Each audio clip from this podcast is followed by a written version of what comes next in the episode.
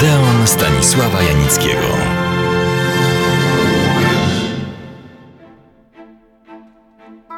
Korzystając z zasady od ogółu do szczegółu, kontynuuję swą opowieść o neorealizmie.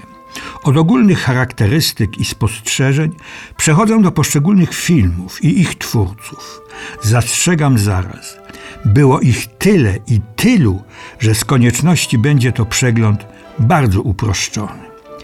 Za pierwszy w pełni neorealistyczny film uważany jest i słusznie Rzym Miasto Otwarte Roberto Rosselliniego. Na marginesie ciekawostka. Współscenarzystą był już wkrótce jeden z największych mistrzów nie tylko włoskiego, ale i światowego kina Federico Fellini. Wtedy poetyka neorealizmu była mu bliska. Jaka to była poetyka? Film bez założonej z góry tezy pozbawiony tak popularnej po dziś dzień widowiskowości i powierzchowności, opierający się na realistycznej obserwacji ludzi i zjawisk. Jak to napisano, odrzuca gotowe formuły, docieka motywów, stawia problemy i każe o nich myśleć. Co nie znaczy, że przestaje być interesujący, dramatyczny, często tragiczny, bo takie jest prawdziwe życie. Rzym Miasto Otwarte jest właśnie takim filmem. Opowiada o walce zwykłych ludzi, patriotów, powstańców i partyzantów włoskich w czasie II wojny światowej, a dokładnie w ostatnim jej okresie, kiedy bezpośrednią władzę nad tym krajem przejęli hitlerowscy Niemcy przy udziale miejscowych faszystów spod znaku Mussoliniego. W tej walce ginie robotnik, prosta kobieta, ksiądz, i inżynier. Giną z pełną świadomością, w imię czego giną. Od tego filmu zaczęto mówić o włoskim neorealizmie, nie tylko filmowym, bo zjawisko było znacznie szersze. Dotyczyło także literatury czy malarstwa. W tym duchu i stylu zaczęły powstawać filmy nie tylko ciekawe, ale i wybitne.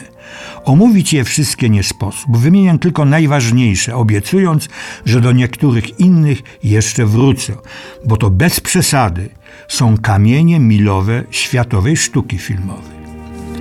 Kiedy Rzym Miasto Otwarte święciło triumfy na międzynarodowym festiwalu, na ekrany kin włoskich, a wkrótce całego świata, wszedł skromny, ale jak przejmujący i głęboki film Vittorio De Sici Dzieci ulicy.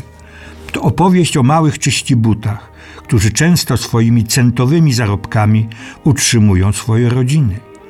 Zamęt, wręcz chaos roku 1945, roku zakończenia wojny, stwarza możliwości wszelkim podłościom, ale budzi też postawy szlachetne, choć wydźwięk tego filmu pozostaje pesymistyczny. Podobny charakter i przesłanie ma kolejny film Desiki Złodzieje rowerów, który do złudzenia przypomina nasz z 1932 roku Legion ulicy Aleksandra Forda. Wspominam to tylko, by wskazać, że określone, krytyczne i wyraźnie lewicowe myślenie o rzeczywistości i filmie miało swoich prekursorów. Oba wspomniane filmy włoskie otrzymały wtedy nazywano to, honorowego Oscara, dziś zwanego Oscarem dla nieanglojęzycznego filmu. Do klasyki neorealizmu należy jeszcze wiele wartościowych, ciekawych filmów.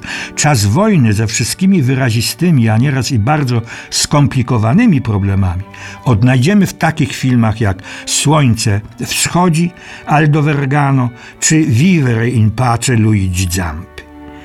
Jednak najważniejsza, dominująca była nowa po wojnie rzeczywistość z wszystkimi powikłanymi losami i sytuacjami.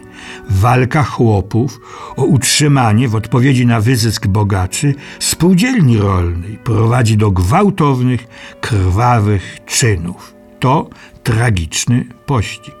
Podobny charakter ma również gorzki ryż, którego bohaterkami są sezonowe pracownice na rozległych plantacjach ryżu. Oba te filmy zrealizował Giuseppe De Santis.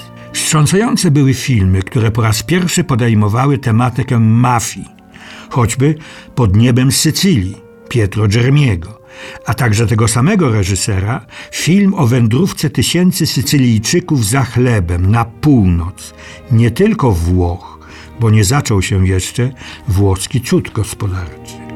Skoro o Sycylii mowa, Lucchino Visconti zrealizował film Ziemia drży, dzieło unikalne, niezwykłe, z bogatą historią. O nim opowiem kiedyś oddzielnie, bo warto. Tak jak każdy nurt w filmie, w ogóle w sztuce, po pełnym ukształtowaniu rozwija się, ale po pewnym czasie zmienia swoje zasady i oblicze. Podobnie było z włoskim neorealizmem. Pojo powoli pojawiły się, nie uważam tego za zło lub hańbę, coraz liczniejsze elementy sensacyjne, z nutką kryminalną, a także obyczajowe, psychologiczne i bardzo charakterystyczne dla filmu włoskiego elementy komediowe, na ogół o zabarwieniu obyczajowo-satyrycznym. Nie tak dawno temu opowiadałem o rozwodzie po włosku. To klasyczny przykład. A ja mam nadzieję, że spotkamy się za tydzień, kiedy przejdę do szczegółu, czyli jednego reżysera i jednego filmu. Serdecznie zapraszam do Odeonu.